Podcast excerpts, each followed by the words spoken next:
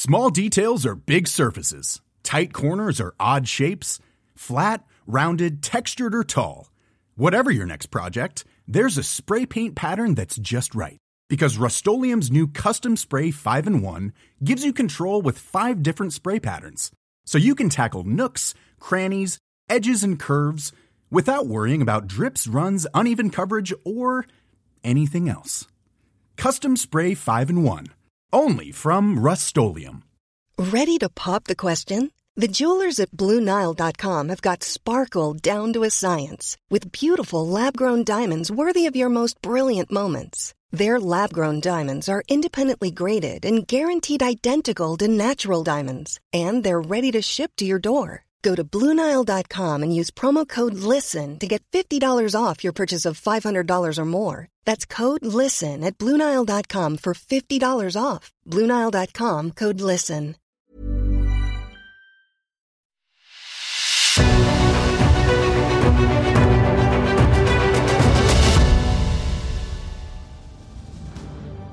It's The Ancients on History Hit. I'm Tristan Hughes, your host. And in today's podcast, well, it's very, very exciting indeed because this is ancient history news hot off the press. Because a few days ago, I headed over to the British Museum to interview curator Dr. Ilona Regulski.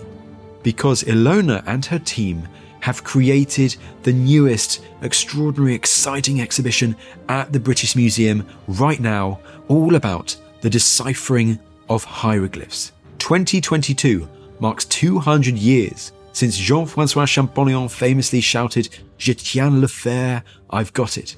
200 years since Champollion deciphered hieroglyphs, since he cracked the hieroglyph code. Now, in today's podcast episode, I chat with Ilona about the most famous artifact associated with this significant linguistic breakthrough. I am, of course, talking about the Rosetta Stone, one of the most famous objects in the entire world, and an object which is the keystone, the centerpiece of this great new exhibition. In this podcast, we're going to be talking about what the Rosetta Stone is, its significance in the race to decipher hieroglyphs, but we're also going to be going a bit further away from the Rosetta Stone, looking at other artifacts that were also important in this great race to decipher hieroglyphs, also the actions, the importance of other figures as well as Champollion, Thomas Young, William Bankes, and so on and so forth. This was a wonderful chat with Ilona.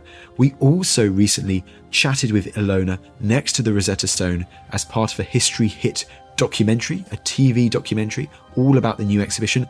Stay tuned, that will be coming to History Hit soon. But for now, to talk all about the Rosetta Stone, here's Ilona.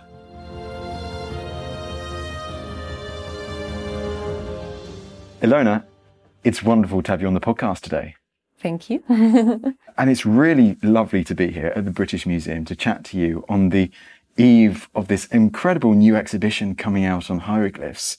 And it seems to be at the heart of this new exhibition, the Rosetta Stone. This feels like one of the most famous objects in the entire world. Yeah, it's definitely one of the most popular objects in the British Museum. And yeah, we're very excited to be able to redisplay it in the exhibition and to tell stories about it that perhaps visitors are not so familiar with. So it gives us an opportunity really to contextualize the stone, text on the stone, its journey to the British Museum. And so it's really an opportunity to elaborate on all those stories. Um, and we're going to delve into all of that. It's also important to highlight straight away? We were chatting just before we started recording of these other objects that the Rosetta Stone might be the most well known object in this new exhibition, mm-hmm. but there are so many other objects too, aren't there? Yes, and especially for those scholars who were working on hieroglyphs and trying to decipher hieroglyphs, they also used a lot of other objects in addition to the Rosetta Stone, and we're displaying a few of those. The interesting part of that is also that these were objects that were circulating in Europe, but also a lot of drawings, a lot of descriptions, because we also want to show that the available material was still limited. So we didn't really have big collections like the British Museum or the Louvre or the museum in Turin. All these big collections didn't exist as they exist today. So the evidence or the material that they had available was much, yeah, much less and, and was limited, in fact. And so, before we go into that whole story, the journey and the deciphering story of the Rosetta Stone, I think background first of all. Most of us, if not everyone's heard the name Rosetta Stone, but what exactly is the Rosetta Stone? Yeah, it's a stela, in fact, so a commemorative stone, if you want, that contains a text, a decree. It's a priestly decree that was issued on the 27th of March, 196 BC. You can know the exact date? Uh, conveniently for us. and so that decree was issued probably on a piece of papyrus and then sent around the country. And as the text tells us, it had to be inscribed on hard stone and in the three languages. The text actually tells us this and then set up in all the important temples of Egypt. So if that happens, we don't really know, we can't be sure that every temple had a copy of the Rosetta Stone, but we do have 28 copies in total. So that decree was copied many times and one of them came to Europe and led to the decipherment. Well, let's delve into all of that now quickly. So mm-hmm. you mentioned the date. So the early second century BC. So what's the context of ancient Egypt at this time? What is this period? Yeah, so Egypt at the time was ruled by the Ptolemies, the Ptolemaic dynasty, as we say. They're basically successors of Alexander the Great, who conquered Egypt in 332 BC. And after some family members establishes the dynasty of the Ptolemies. And so the Rosetta Stone dates to the reign of Ptolemy V, but we have an earlier version of the text from the reign of Ptolemy III. Yeah, and at the time, Egypt was very multicultural, was really a melting pot of cultures, and it was a trading hub in Northeast Africa. And the main language that was used in the administration more and more was Greek during the Ptolemaic times, even though people were still speaking Egyptian at home. So it was very bilingual as a society. This is important because that's why, of course, the text was translated in these other languages. So it was very international in a way. And so, from what you're highlighting there, so Greek, the language of the administration, Egyptian elsewhere, but was the Egyptian hieroglyphic language, was it important in religious circles? You mentioned temples earlier. So, does that Egyptian language still retain its importance in the religious sphere at that time then? In the temples, definitely, but also in people's homes. It takes some time for a language to be replaced by another language. Even we have the same process later with when Egypt becomes part of the Arab world and starts to speak Arabic, it takes time for people to use those languages at home, a few generations, in fact. So definitely in the second century BC, Egyptian was still very much part of the daily life in spoken language, but also in written culture. So at the time we had Demotic, and Demotic was very much living next to Greek, and people were very fluent in moving between those two languages. And forgive my ignorance, what is Demotic? Sorry, yeah, that's the Egyptian language. So the Egyptian language and the script actually we refer to as Demotic. It's a cursive handwritten version of hieroglyphs, which is a later development of hieratic. So from the very beginning, you had hieroglyphs and a handwritten script, very much like our typewriting font and a handwritten letter. So you had those two scripts living next to each other, were used for very specific purposes. And that develops into a very cursive writing that is called Demotic by the Greeks when they come into Egypt. And you may recognize the word demos in Demotic. So it's the language and the script of the people.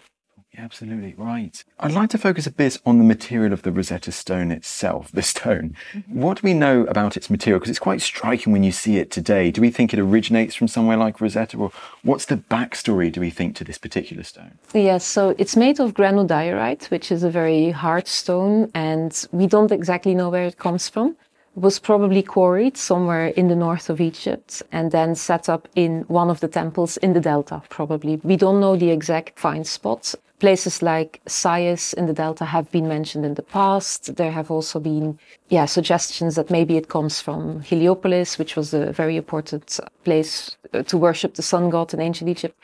We really don't know. We don't even know when it was transported to Rashid or Rosetta, as it was called by the French and Italians probably during the Mamluk era, because it was very common, especially in the Mamluk era, that to reuse stones, ancient Egyptian spolia, as we call it, in new buildings. So actually, the very early history of the Rosetta Stone is not very well known, even though we have all this information uh, historically on the stone because of the text. We don't actually know where it was set up.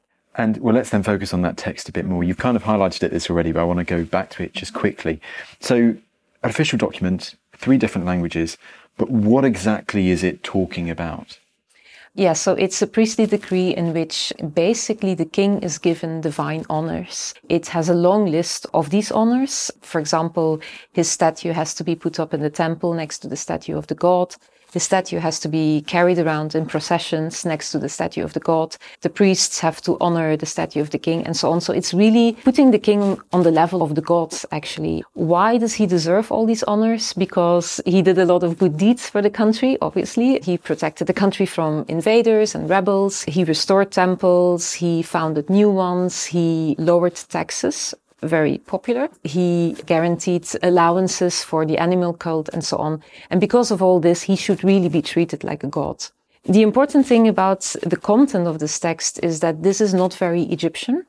So this is a kind of way of honoring a leader that was very popular or common from the 5th century onwards in the Hellenistic world in Greece, but wouldn't have been common in pharaonic, in earlier pharaonic times when the pharaoh was really an intermediary between the divine and the human worlds. So he would not have to be considered a god by his subjects. He would already be very close to the gods. So we can be pretty sure that the text or the type of text was also imported to Egypt from Greece. Right, that's so interesting because once again, the context of the Hellenistic world, this time that I find absolutely fascinating, mm-hmm. the emergence of these divine ruler cults. But it's so interesting. He said, with a place like ancient Egypt, where the pharaoh was always seen as a god in their own right, and the Ptolemies having to almost impose their own version of it on the people, on the priests, and a great example to see that. We think of the Rosetta Stone with the deciphering of hieroglyphs, which we'll get to, but it's also fascinating in, I'm presuming, in that development of divine ruler cult in Ptolemaic Egypt too. Yes, it's a question why they felt they had to do that. It, it, was probably just a practice that they were familiar with in their region and they just brought it to Egypt. And this is, uh, yeah, a very good example of this assimilation between different cultures that is always happening when a foreign power comes into a new country. And the Ptolemaic kings were very keen to be depicted as pharaohs and to continue that tradition of that powerful ruler. They just gave it a little bit of a local feel. Bit of a local feel. And Rosetta, let's focus on Rosetta. I know that you went to modern Rashid Rosetta not too long ago. Whereabouts are we talking with Rosetta in Egypt today? So, as a place, it's located on the north coast of Egypt, a bit east of Alexandria. It didn't exist in pharaonic times. It was founded actually much later during the Greco-Roman period. It's even its foundation is not very clear. Its exact moment of foundation, I mean. It was called Rosette by the French when they were there. And so when the stone was found, they called it the Pierre de Rosette. So it became Rosetta Stone in English. It's present day Rashid. It's very vibrant city with a diverse heritage. And we also like to show that in the exhibition. It's not just the place where the Rosetta Stone comes from. It's also a city in its own right where people are living, communicating and have ideas about their heritage and uh, have ideas about what they would like the world to know about their city. There's so much more to the story as you revealed in your exhibition.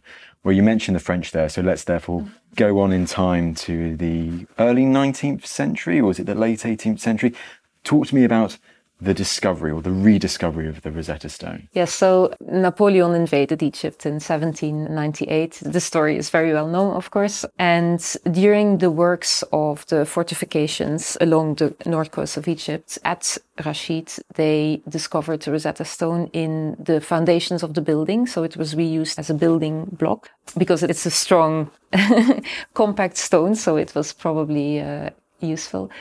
And it was immediately realized that the stone could be important for the decipherment. In fact, it was immediately in the newspapers in Egypt that potentially they had discovered the key to decipherment, which is quite amazing if you think about the kind of context we're in a political yeah context that the soldiers restoring the fort and they immediately realized that how important this could potentially be for our understanding of, of human history which is like yeah quite quite an amazing idea that so soon it was an important object. And because of the, the three scripts and greek that was known at the time so they immediately realized that perhaps the Greek text could help us to understand the two Egyptian languages. Because Demotic, that hadn't also been translated at that time. It's not just the hieroglyphs, is it? Mm-hmm.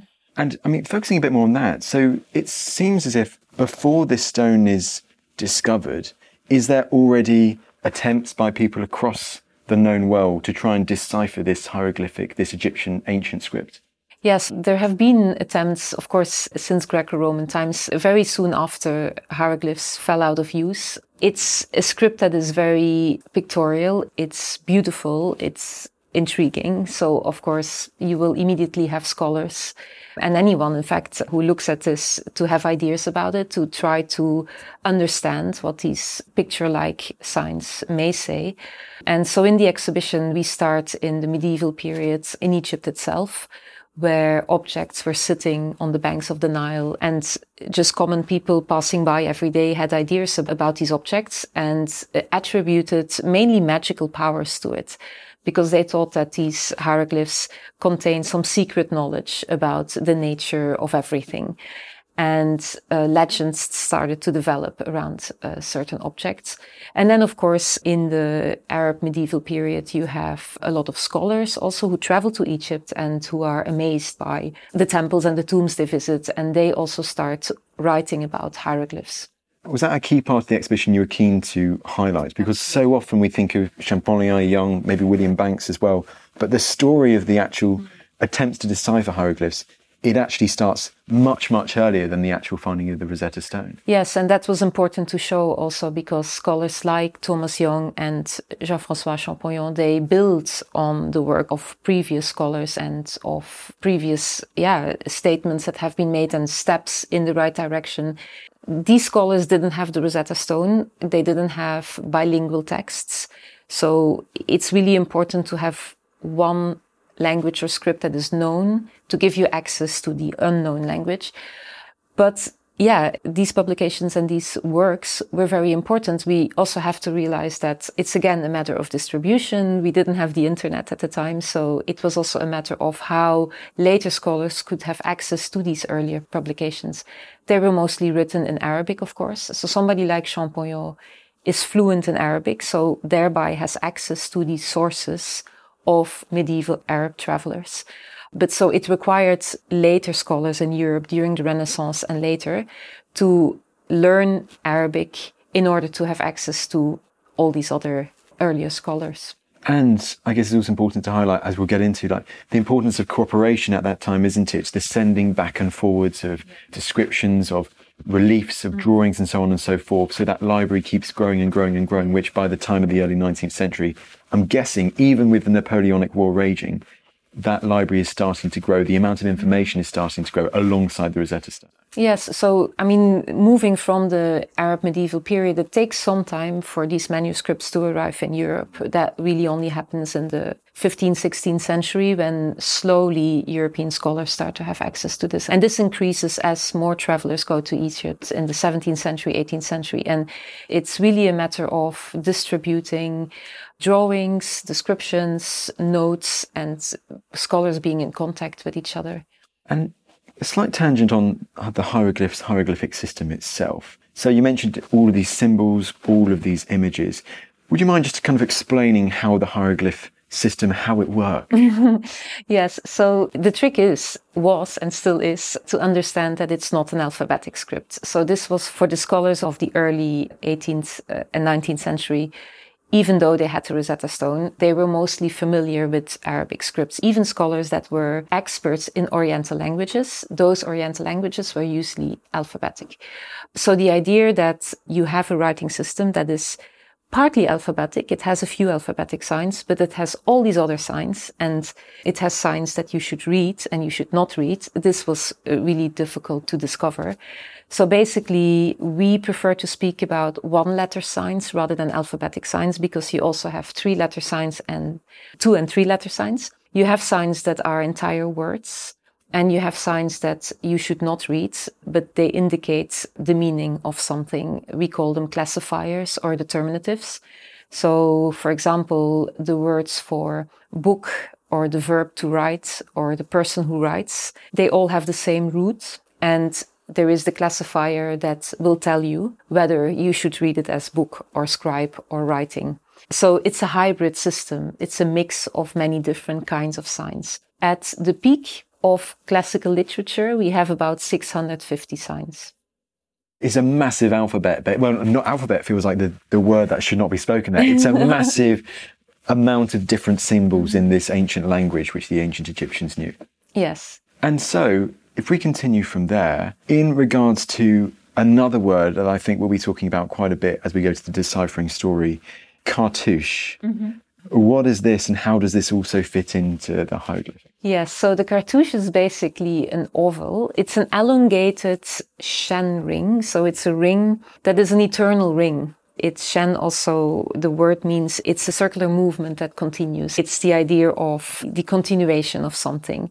It's usually around, it's a circle um, that is elongated in order to put the name of the king in there. So this is not just to contain the name of the king, but it, there's a huge symbolism behind this. So the king's name is eternal, is forever, and so on. And this was a key thing for scholars to discover that this oval contained the name of the king. And within that, especially in the Ptolemaic periods, because they're Greek, basically Greek Macedonian kings, they have foreign names. Foreign names were always spelled phonetically. So in a way, alphabetically. So that means that one sign is one sound. So in those cartouches, you have this alphabetic spelling in the Ptolemaic period, which led to the first breakthrough of being able to read phonetically the name of the king. And then Champollion's discovery is that this actually also happened before and during the pharaonic period, where you can have, again, this mix of signs in a cartouche. All right, well, let's delve into this deciphering story and how the Rosetta Stone fits into that mm-hmm. whole narrative then now, Ilona. So we've got to the French rediscovering the Rosetta Stone when they are in Egypt in the late 18th, early 19th centuries. So how does the Rosetta Stone therefore end up in London at the British Museum? Mm-hmm. Well, it was, this is a bit the result of political history. So at a certain point, the French army has to surrender to the combined forces, which is basically the British and the Egyptian army. Egypt, of course, at the time under Ottoman rule had been for some time. And the terms of surrender included stipulations about the objects that the French had collected during their time in Egypt. And it was decided that 22 objects would be given to the British by the French. And this was drawn up in Article 16 in the capitulation document, so the capitulation of Alexandria in 1801. And this is a document that we also show in the exhibition. It's kept in the National Archives. And it was signed by the representatives of the three governments of the French, the British, and the Egyptian government. This is how the Rosetta Stone was part of these 22 objects, and they were then transported to the UK, uh, yeah, to England. First, they arrived in Portsmouth in uh, 1802. Then they went to the Society of Antiquaries for a very short moment, for a few months only, before they came to the British Museum. And the British Museum was a small place at the time. It was only basically consisted of the Montagu House, which was too small to host all these objects. And so the arrival of these objects also encouraged the museum to expand and to build extra galleries and to then replace the Montagu House with the building that you see nowadays. Hi there, I'm Don Wildman, the host of the brand new podcast, American History Hit. Join me twice a week as I explore the past to help us understand the United States today. You'll hear how code breakers uncovered secret Japanese plans for the Battle of Midway, visit Chief Powhatan as he prepares for war with the British, see Walt Disney accuse his former colleagues of being communists, and uncover the hidden history that lies beneath Central Park. From pre colonial America to independence, slavery to civil rights, the gold rush to the space race. I'll be speaking to leading experts to delve into America's past. New episodes dropping every Monday and Thursday. So join me on American History Hit, a podcast by History Hit.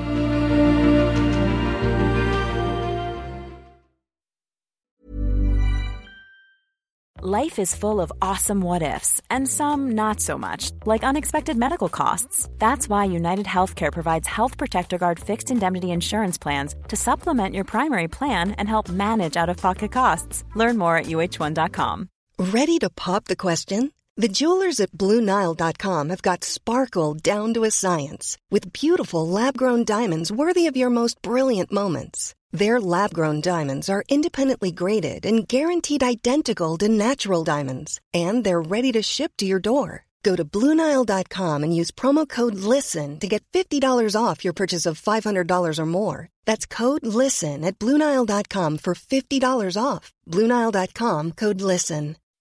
When you make decisions for your company, you look for the no brainers. If you have a lot of mailing to do, Stamps.com is the ultimate no brainer. Use the Stamps.com mobile app to mail everything you need to keep your business running with up to 89% off USPS and UPS. Make the same no brainer decision as over 1 million other businesses with Stamps.com. Use code PROGRAM for a special offer. That's Stamps.com code PROGRAM.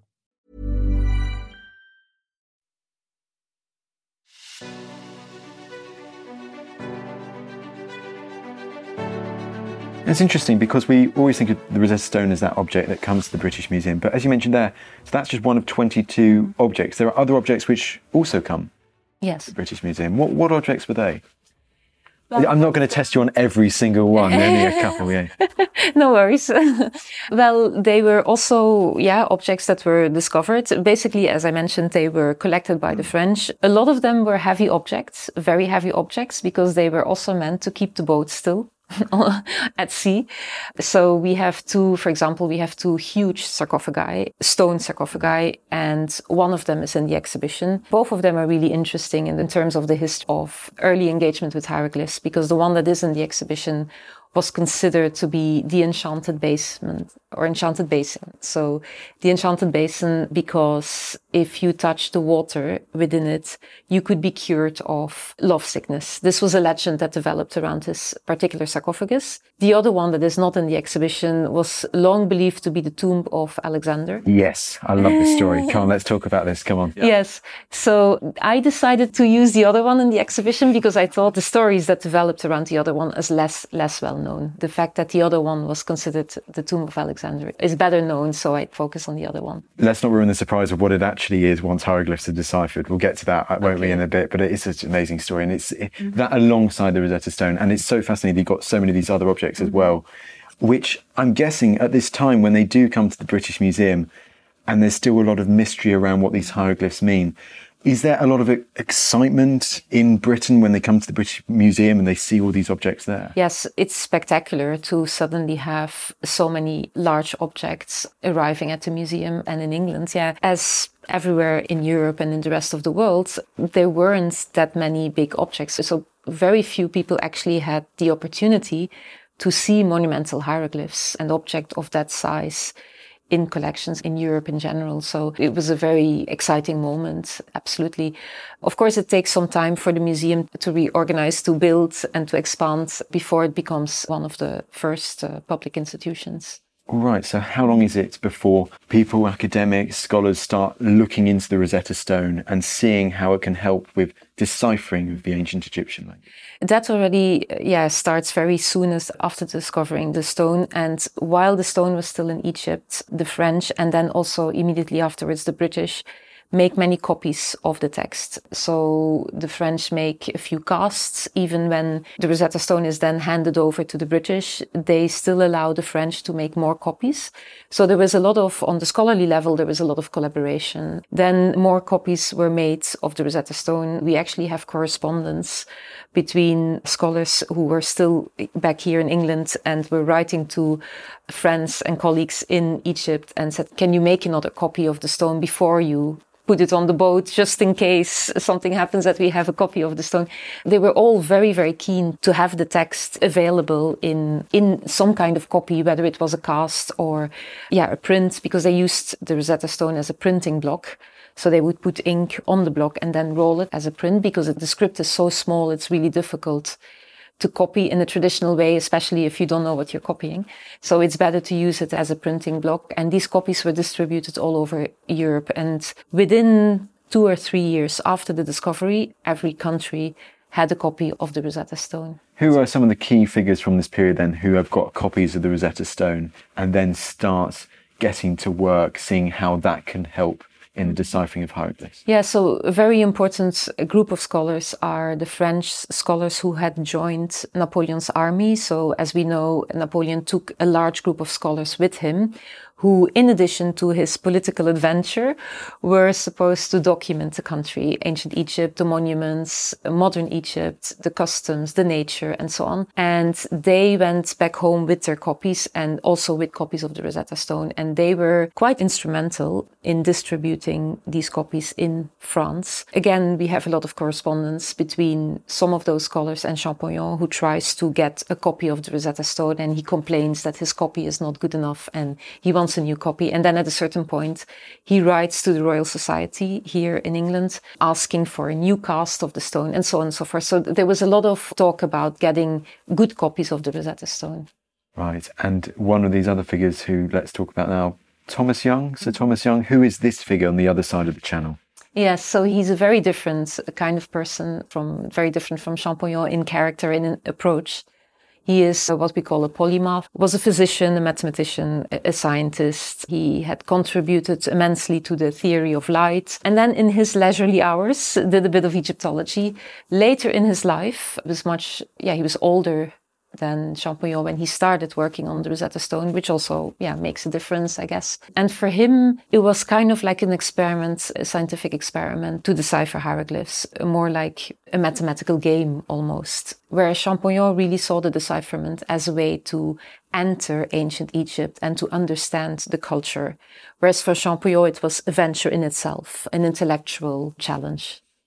Right. Well, this challenge if it keeps going. So, what's the first significant breakthrough, I guess, when looking at the Rosetta Stone mm. with helping with this decipherment, with this decoding? Yes. So, in 1818, 1819, Thomas Young starts to publish his first discoveries, which worry Champollion back in France. And he's like, oh, I have to hurry and I have to make, I have to work harder because there's this English scholar. This is really the first time when they get like in proper contact with each other or hear from each other. And for Thomas Young, he works a lot on the demotic, so the middle part of the Rosetta Stone, and he tries to read the royal names. Again, it goes back to the royal names in the cartouches, the names of Ptolemy in the first place. He reads the name of Ptolemy correctly, but his analysis of the individual signs are slightly wrong because he reads them as syllables. But it's a very good step in the right direction. And so what Thomas Young does is basically he looks at the Greek text. Uh, Thomas Young was also very well trained in Greek and Latin, so very classically trained.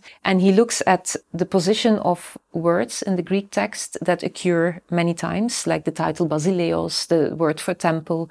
And he tries to find in more or less the same place in the Demotic text, the same cluster of signs. And he manages to identify many words like this. Even though he can't perhaps read the individual signs, he is able to give a first translation of some of the sentences in the Rosetta Stone. And that's what he publishes. First, anonymously, this is the problem in the later debate of who was the first. And that is, yeah, something that again encourages other scholars to continue working and to refine. I mean, that's interesting because sometimes you associate Young with that Ptolemy cartouche and the hieroglyphs. But from what you're saying there, Ilona, he also spends a lot of time and makes some significant progress in deciphering demotic as well. And that is that sometimes overlooked that part of the story compared with the hieroglyphs? I think so. There's scholars even who even say that Thomas Young is the decipherer of the demotic. I, I don't think you can say that because it is really the same language, it's the same writing system, so it really goes together. And there were a few key understandings that Thomas Young at least didn't publish in this way in the correct way as reading the names correctly. This is refined by Champollion much later. But yeah, I think the role of Thomas Young is not very clear always in the story, but he does go very far in reading large parts of the Rosetta Stone. So we have this anonymous publication in the late 1810s, nearly 1820. Guessing Champollion, he gets a copy of it, and the Rosetta Stone, is proving important. But is it also important to highlight that at this time there are other objects work, other people are working on things which ultimately will contribute to this hieroglyphic decipherment going further. Yeah, so even Thomas Young himself was looking at other objects, mainly uh, mummy wrappings and mummy labels.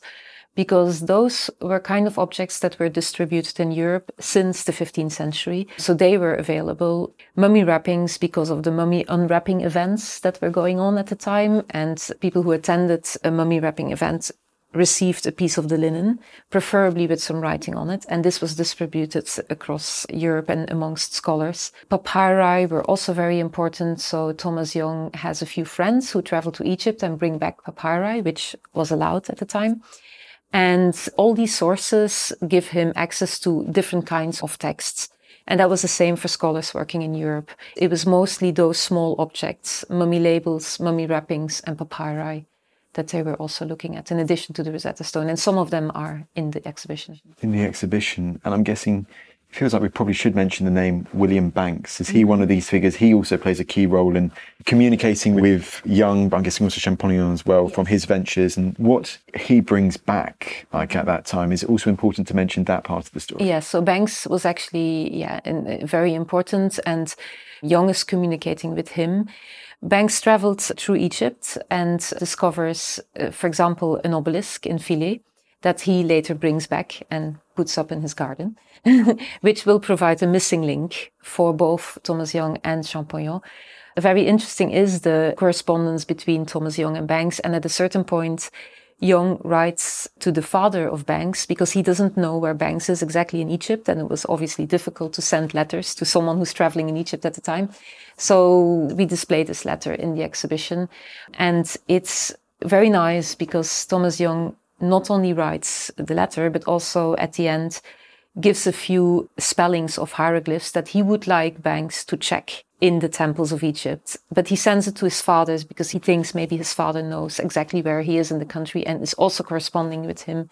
So he said, Would you mind passing on this letter? Bankes receives this letter while he's in Egypt and he does go and look for specifically those names and those cartouches that Young would like to know about. And yeah, and he finds them and he reads them and he copies them and he brings back these copies to England and so on and so forth. Yeah, he's very instrumental to the story. As I mentioned, the obelisk that comes back, the Kingston Lacy obelisk, is provides a missing link because it gives the scholars the name of Cleopatra. The name Cleopatra, so they now know the hieroglyphic cartouche for two key figures there mm. with Ptolemy and Cleopatra. Yes. So how does this therefore ultimately result in the big eureka breakthrough of Champollion. Yes, so important is that Bankes copies the text on the obelisk and identifies the cartouche of Cleopatra, but doesn't analyze the cartouche. There is a bit of discussion whether Champollion saw this copy or not. So we know for sure that these copies of this obelisk were sent to Paris because they were in contact with some scholars in Paris, both Young and Bankes. We don't know whether Champollion saw this particular annotated version of the copy, but there's also at the same time pieces in France circulating, also with the name of Cleopatra. The important thing about that cartouche is that it shares four letters with the cartouche of Ptolemy. And this is what Young kind of misses and what Champollion uses to refine Young's readings. So these four letters in Cleopatra mean that Young's readings of those hieroglyphs as syllables cannot be correct. They have to be alphabetic letters in order to be used so easily in other names. And this is what Champollion will publish in his 1822 letter. And that's the famous letter with the ultimate decoding of the hieroglyphs. Yes. I mean, so in regards to all of that, the Rosetta Stone, this renowned object, how significant is it in the whole deciphering of hieroglyphs? It seems to be important, but not the only object that ultimately contributes to that big breakthrough. Well, yeah, there were many other objects that were used, but I think the Rosetta Stone is more than providing a text. It's also, it accelerates the process of decipherment. It's because of the Rosetta Stone that people are going to look for these other objects. And the fact that Thomas Young asks Bankes to look for the cartouche of Ptolemy and Cleopatra on other monuments, because Cleopatra was known, even though they didn't have her name. Of course, she was a known king from classical sources. Many of these kings were known from the Bible. So there was an awareness that these names must have been somewhere. But I think because of the discovery of the Rosetta Stone, there is this need to find parallels for these names that were first read in the text on the Rosetta Stone. So it's a very important object to set that whole process in motion, if you want. It's the Kickstarter, Yes. isn't it? I mean, Ilona, just before we completely wrap up, I'd love to ask also about the legacy of this decoding. And I know that's something you get across in the exhibition too. I mean, because the reaction to this script being deciphered, what is the reaction in the whole world, in Britain, in France, and so on and so forth, once this decipherment has been made? Is it almost like the curtain has been revealed and there's lots Egyptomania, and does that start really taking root? Yeah, definitely. There was a huge interest in Egypt already starting from Napoleon's expedition and the reports and the drawings and the travel accounts also that arrive in Egypt. But I think with the decipherment of hieroglyphs, it's another wave of excitement. But there were many different reactions to this. So once Champollion reads his letter in 1822, there is not an immediate acceptance that all of this was correct. So there were also a lot of critics who said, well, you know, actually he's just building on what predecessors have done. How is it correct? How important is this? So there was also some hesitation by many scholars who still found it difficult that to acknowledge that there is an ancient culture like the Egyptian one who would precede ancient Greece and Rome in being our predecessors, like in being the predecessor of this classical culture that had always been understood as the foundations of European culture. Greece and Rome being part of Europe very much. So to understand that there's this ancient civilization that is older, much older, not just a little bit older, that is in Africa also in a different place was really quite shocking. And there was a lot of resistance to acknowledging that our human history goes back further in time to something that is perhaps not European. That took some time. But then very soon afterwards, also Champollion himself refined his own system. And then there's other scholars who also confirm that it's he really laid the ground and the system works as he says it works. And there was a lot of discussion and it really spurred a lot of intellectual criticism, discussion as research should be. there should be a lot of debate it was not that everybody immediately accepted, okay, this is now it, and we have everything we need. There was a lot of debate going on still. Yeah. And presumably, I'm guessing as the news spreads and the resistance decreases, it allows these academics and others from all across the world to start re examining mm. objects that had already been discovered. For instance, those other objects that were taken to the British Museum at the same time as the stone. Yes, absolutely. And it spreads across the world also and to other countries. So, of course, Britain and France have a huge history in Egyptology. Very soon, Germany joins this kind of early Egyptology and Egypt, of course, has always been there.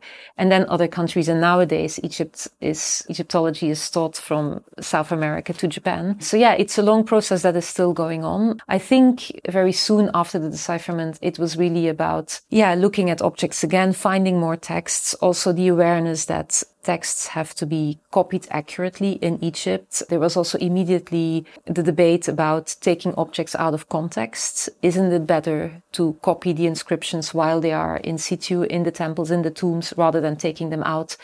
This is all something that comes out of this decipherment in my feeling. And again, British scholars played enormously important role in that early phase of doing epigraphy in Egypt and established a very important school of epigraphy in within the field of Egyptology. So all these discussions, yeah, multiply and yeah, are not only about understanding the text, but also about the preservation of Egyptian heritage. And all of that comes out of this understanding of what the ancient Egyptian civilization really means to us.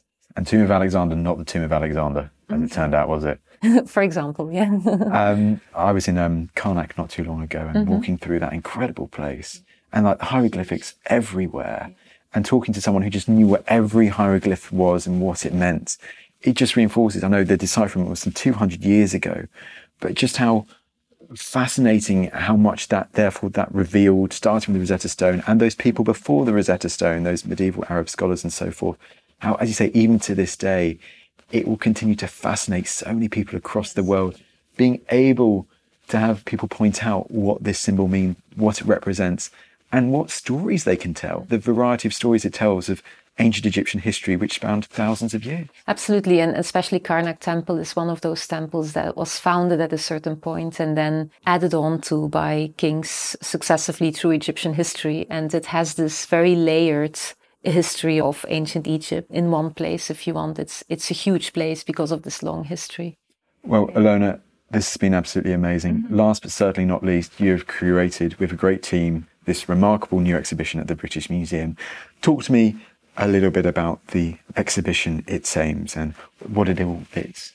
So I think, yeah, it's what is perhaps most impressive about it is that it covers such a long breadth of time. So we start in 3250 BC when the Egyptian writing system emerges, or at least we have the first evidence for, until present day. So we're looking at 5,000 years of ancient Egyptian history, but also of history of Egyptology and scholarly work that is being done on the ancient Egyptian culture and trying to still, till this day, try to understand it and refine our understanding of ancient Egypt. The exhibition, yeah, tells the story of the decipherment, the engagement with hieroglyphs from the 5th, 6th century onwards until the discovery of the Rosetta Stone in 1799, and then really goes into depth into the story of the decipherment itself, the race uh, of decipherment, which is, yeah, presented as a race between Champollion and Thomas Young, with also contributions of these other scholars. It shows the objects that were used, some of the objects that were used in addition to the Rosetta Stone, and then there is a large last part that talks about the legacy and the impact of the decipherment. So what do we know now about Egypt that we wouldn't know if we didn't have, if we couldn't read hieroglyphs? Fantastic. And you've got a copy of your book in front of us there, and I see that the title is Hieroglyphs Unlocking Ancient Egypt, because it was that unlocking, wasn't yes. it, Ilona? Well, it just goes to me to say this has been great, and thank you so much for taking the time to come on the podcast today. You're welcome. it was a pleasure. Well, there you go. There was Dr. Ilona Regulski explaining all about the Rosetta Stone. You can go and see the stone today, right at the heart of the British Museum's newest exhibition, all about the decoding of hieroglyphs. It is an incredible exhibition. I've been fortunate enough to see it already, and it's a must go and see for all ancient Egypt fans or just people generally interested because this is such a significant moment in world history when the Rosetta Stone helps the likes of Champollion, Young, Bankes, and so on and so forth crack the hieroglyph code, a legacy which still endures to this day. I did also mention during the podcast about the so called Tomb of Alexander. Well, I did say we go back to it, and in actual fact, what the decoding of hieroglyphs revealed was that it wasn't the tomb of Alexander, was that it was in fact the sarcophagus of the last native Egyptian ruler, Nectanebo II. However, for those amongst you who might already know this, there is still an Alexander link to that sarcophagus which endures.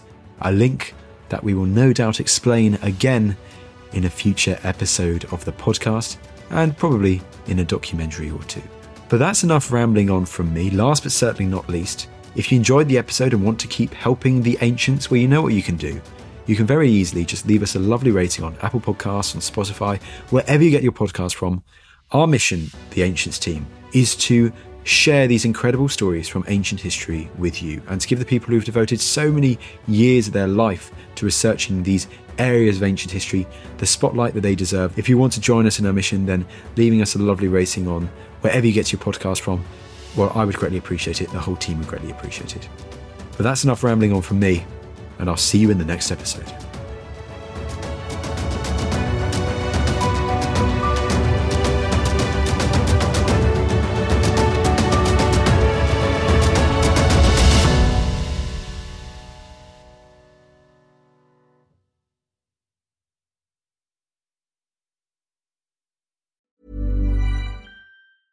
Small details are big surfaces. Tight corners are odd shapes. Flat, rounded, textured, or tall. Whatever your next project, there's a spray paint pattern that's just right. Because Rust-Oleum Custom Spray 5 in 1 gives you control with five different spray patterns. So you can tackle nooks, crannies, edges, and curves without worrying about drips, runs, uneven coverage, or anything else. Custom Spray 5 in 1 only from Rust-Oleum Sick of being upsold at gyms? My guy, you're currently a base member. For $90 more, I can upgrade you to our Shred membership. For 130 more, you'll be a Swole member. And for just $300 more, you'll reach Sweat Platinum. At Planet Fitness, you'll get energy without the upsell. Never pushy, always free fitness training and equipment for every workout. It's fitness that fits your budget. Join Planet Fitness for just $1 down and $10 a month. Cancel anytime. Deal ends Friday, May 10th. See Home Club for details. Thank you for listening to this episode of The Ancients. Please follow this show wherever you get your podcasts. It really helps us and you'll be doing us a big favour. Don't forget you can also listen to all of these podcasts ad-free and watch hundreds of documentaries when you subscribe at historyhit.com/subscribe. As a special gift, you can also get your first 3 months for just 1 pound a month when you use code ancients at checkout.